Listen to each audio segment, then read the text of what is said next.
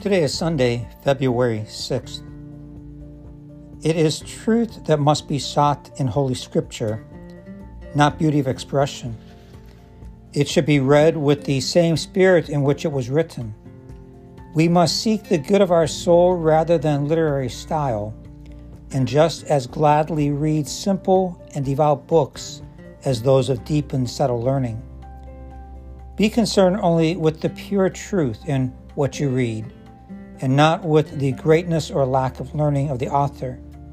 Think more of what is said than of the one who said it. Together may we always walk in the light of Christ.